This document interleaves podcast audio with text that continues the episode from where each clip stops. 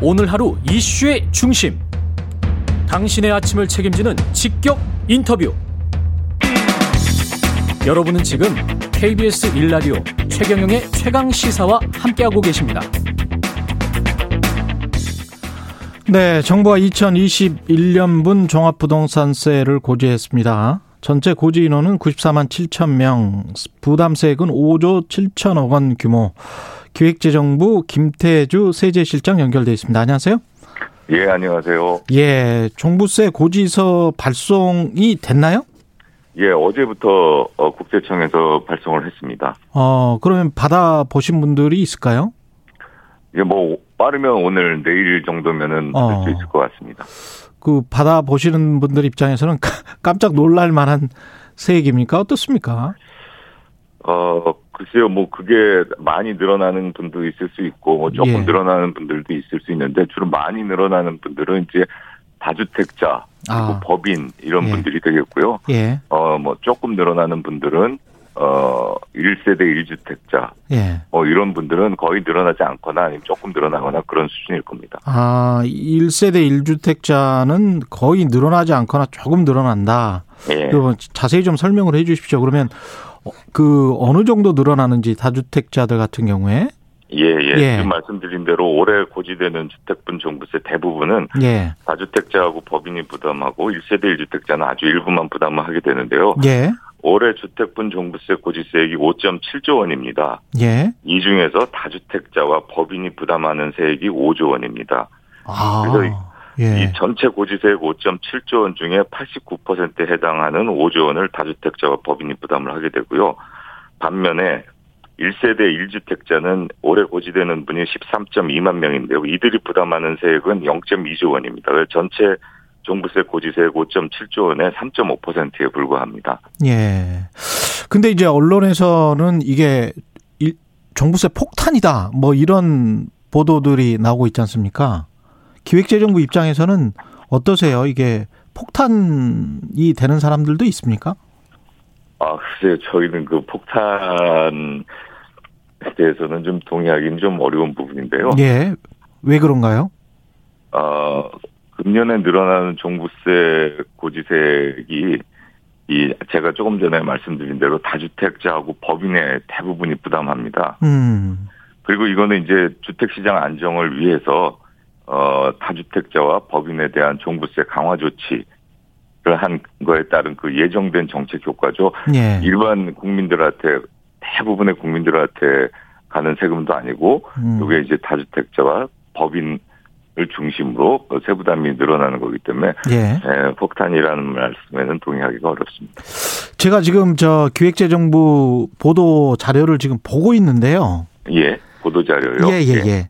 전체 1세대 1주택자 인원 중에 72.5%가 시가 25억 원 이하, 그러니까 예, 공시가로 치면 17억 원 예, 예, 이하로 평균 세액이 50만 원 수준이다. 예. 이거는 정확한 음, 수치인가요? 그렇습니다. 저희가 이제 국세청으로부터 자료를 받아서 분석을 한 수치인데요. 예. 1세대 1주택에 대해서 조금 자세하게 말씀드리면 예. 시가 16억 원, 그러니까 공시가격 기준으로 11억 원인데요. 예. 그 이하의 주택을 보유하고 계신 분들은 종부세 과세 대상이 아닙니다. 아. 이 가액을 초과하는 시가 예. 약 16원 초과하는 고가 주택 보유자만 과세가 되고요. 예. 그다음에 그 어, 지금 저 앵커님께서 말씀하신 대로 전체 종부세 과세 대상 1세대 1주택자의 73%인 9.5만 명의 지금 시가 25억 원 음. 이하의 주택을 보유하고 계신데요. 이분들이 부담하는 평균 세액을 제가 계산을 해보니까 50만 원 수준으로 나타나고 있습니다. 그러면 언론에서 가령 뭐 대치동 음마 아파트다. 근데 그게 예. 제가 보니까 시가가 한 27, 8억 정도 되더라고요. 예, 예. 그러니까 그는 특정한 이 중에서도 훨씬 더 높은 아파트를 특정을 해서 그게 한 200만 원 이상 나오고 지난해보다 뭐 더블이 됐다. 두 배가 예. 됐다. 이렇게 예. 보도를 하는 거는 그 어떤 일례로서만 보도를 하는 거지 전반적으로 봤을 때는 공시가가 아까 얼마부터 적용이 됐나고요? 종부세는? 어, 예, 시가 16억 원입니다. 시가 공시가 16 11억 원. 아, 16억부터 해서 한, 어, 시가 뭐 20억, 21억 이때는 별로 안 된다는 이야기네요. 그러면 종부세가 그렇습니다. 몇십만 원 예, 수준이다.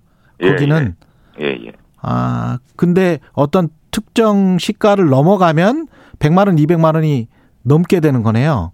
그렇습니다. 예. 뭐 이제 뭐 고가 주택이라는 게 지금 아까 제가 10, 25억 원짜리까지는 한 평균 세액이 한 50만 원 된다고 했는데 이제 예. 그걸 넘어가서 뭐 우리나라에 굉장히 비싼 집들도 많이 있지 않습니까? 예. 예, 그런 분 1세대 1주택이라도 이제 아주 초고가 아, 주택을 보유하고 계신 분들은 좀 더 낼 수가 있는데요. 음.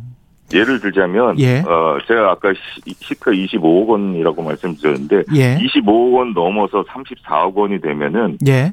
평균 세액이 234만 원 정도 됩니다. 아, 그렇게 되는 거군요. 예. 예, 예.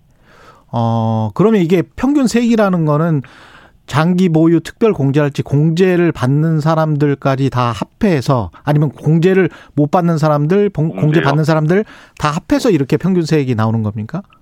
예, 전부 다 계산을 해본 겁니다. 아, 그렇군요. 예, 예. 그러면 이제 언론에서 나오는 거는 세액 공제를 받지 못하는 경우, 전혀 받지 못하는 경우에 그냥 어, 순수하게 내가 전혀 못 받는다, 최근에 샀다. 예. 그런 경우를 이제 계산을 해 놓은 거겠네요. 그럴 수도 있습니다. 제가 이제 사례들을 어떻게 계산했는지는 잘 알 수는 없는데, 예. 예, 그렇습니다. 그런 걸로 제가 판단을 하고 있습니다. 1세대 1주택자들 같은 경우는 공제가 좀 그 종부세도 많이 됩니까? 예, 1세대 1주택자 공제가, 어, 촘촘하게 되어 있습니다. 예. 어, 1세대 1주택자는 그 고령자 공제 라는 거하고 장기 보유 공제라는 걸 받을 수 있습니다. 예. 고령자 공제 같은 경우는 최대 40% 받을 수 있고요. 예. 장기 보유 공제는 50%까지 받을 수 있는데 이거 두 개 합쳐갖고 80%까지 받을 수 있게 되어 있습니다. 음. 그래서 올해 과세 대상 1세대 1주택자 중에 한 85%가 이 두 가지 공제 중에 하나를 받게 되고 예. 또 이들 중에 에 1세대 1주택자 중에 한 세 분 중에 한 명 정도는 이거 두 개 합쳐갖고 80%가 적용되고 있습니다. 예. 그러니까 세금 나온 거 80%를 깎아준다는 얘기죠. 예. 근데 이제 다주택자들은 뭐 본인들이 그렇게 선택을 한 거기 때문에 그 사람들의 세금 세금이 그 정도 부담된다는 것을 제가 뭐 옹호할 이유는 없을 것 같은데 법인 같은 경우 있지 않습니까? 법인요. 예, 예. 법인 같은 경우는 이제 건설 회사들이랄지 피치 못해서 어떤 주택을 가지고 있는 그런 회사들도 있을 거란 말이죠. 그렇습니다. 그런 경우는 좀 세금이 과하지 않나 이런 생각도 하고 하게 될 것 같아요. 기업들 같은 경우는. 네, 기업 그 기업에 저희가 종부세를 매기게 된 이유가 뭐냐면 예. 이 기업을 법인을 통해서 종부세를 이제 빠져나가는 거, 회피하는 거 아. 이런 걸 막기 위해서 이제 작년에 과세를 강화한 거고요. 지난번에 법인으로 막 막 사고 그랬던 것들. 그렇습니다. 예. 예, 예. 그래서 이제 이 법인이 한 지금 올해 과세 대상 법인이 아 6.2만 명 정도 되고 세액이 한 2.3조 원 됩니다. 예. 그리고 근데 이제 그 중에서도 투기 목적이 아닌 주택을 갖고 있는 법인들도 있었 가령. 임대 아파트를 뭐 수만 세대를 보유하고 있는 법인이 있을 거란 말이죠. 그렇습니다. 그래서 예. 이제 저희가 그런 분들은 이제 이 강화된 종부세가 적용되지 않도록 해놨는데요. 그게 어떤 법인들이냐면 공공주택 사업자, 지금 공익법인, 음. 주택조합, 지금 말씀하신 어, 민간 건설 임대주택 사업자 이런 분들은 어, 이 주택에 대한 강화된 종부세 조치 6억 원 공제 안 해주고 또 세부담 상한도 적용 안 해주고 하는 것들이 있는데 그런 것들 적용하지 않고 과거대로 종전 규정을 그대로 적용을 하고요. 그 다음에 기업들이 이제 이런 걸 갖고 있습니다. 사원용인 주택, 또 기숙사, 그렇죠, 뭐 그렇죠. 이런 예 예, 노인복지주택 이런 것들인데 이거는 어, 원래부터 비과세되고 있습니다. 아, 그렇군요. 예. 김주은 님이 청취자분 중에 이런 질문을 해 오셨습니다. 예, 1주택자도 강남에 30평 아파트에 살면 강남 30평 예, 예. 아파트가 이제 특정하게 어떤 아파트인지 말씀을 해 주시면 좋은데 예. 예, 재산세, 종부세 합쳐서 천만 원 나옵니다. 이런 경우도 가능할까요? 있습니까? 재산세, 종부세 합쳐서 천만 원 나오는. 가령 이제? 제가 문득 드는 게 반포에 그 유명한 아파트 있지 않습니까? 아리팍이라고. 예.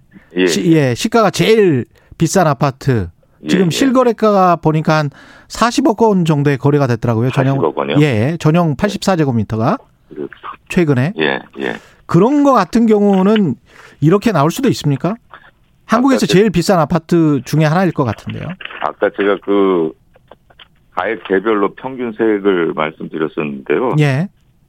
어, 이 평균 세액으로 저희가 갖고 있는 통계를 보면 이 시가 31억 원에서 91억 원.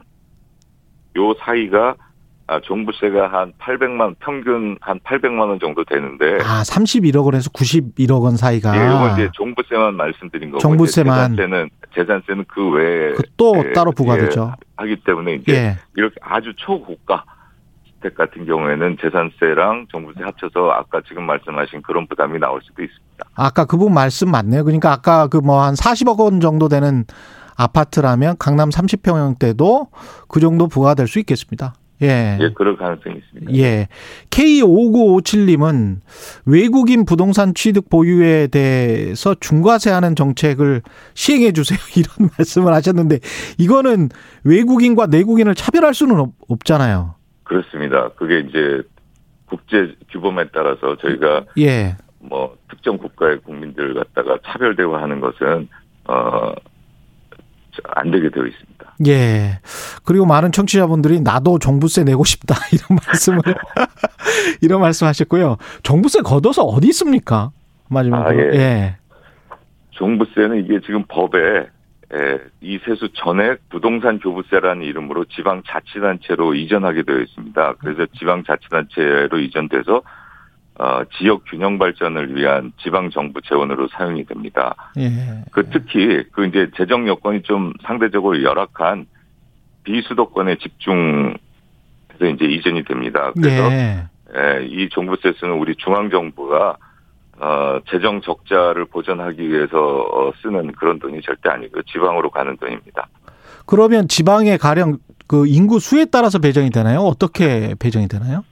예, 요거는 이제 저희 이 국세청에서 걷어갖고 예. 어, 저 행정안전부로 이 돈을 넘기면 아. 예, 거기서 이제 그 지방의. 재정 여건이라든가 예. 인구라든가 여러 가지를 이제 고려한 산식이 있습니다. 그 산식에 음. 따라서 어 나눠주는데 아까 제가 말씀드린 대로 좀 재정이 안 좋은 열악한 거. 상대 예, 예 그런 쪽으로 가게 돼서 이제 지역 균형 발전을 위해서 쓰여지게 되는 겁니다. 재분배 효과도 있네요. 예. 오늘 말씀 예. 감사하고요. 김태주 기재부 세제실장이었습니다. 고맙습니다. 감사합니다. 예. KBS 일라디오 최경영의 최강시사 1부는 여기까지입니다.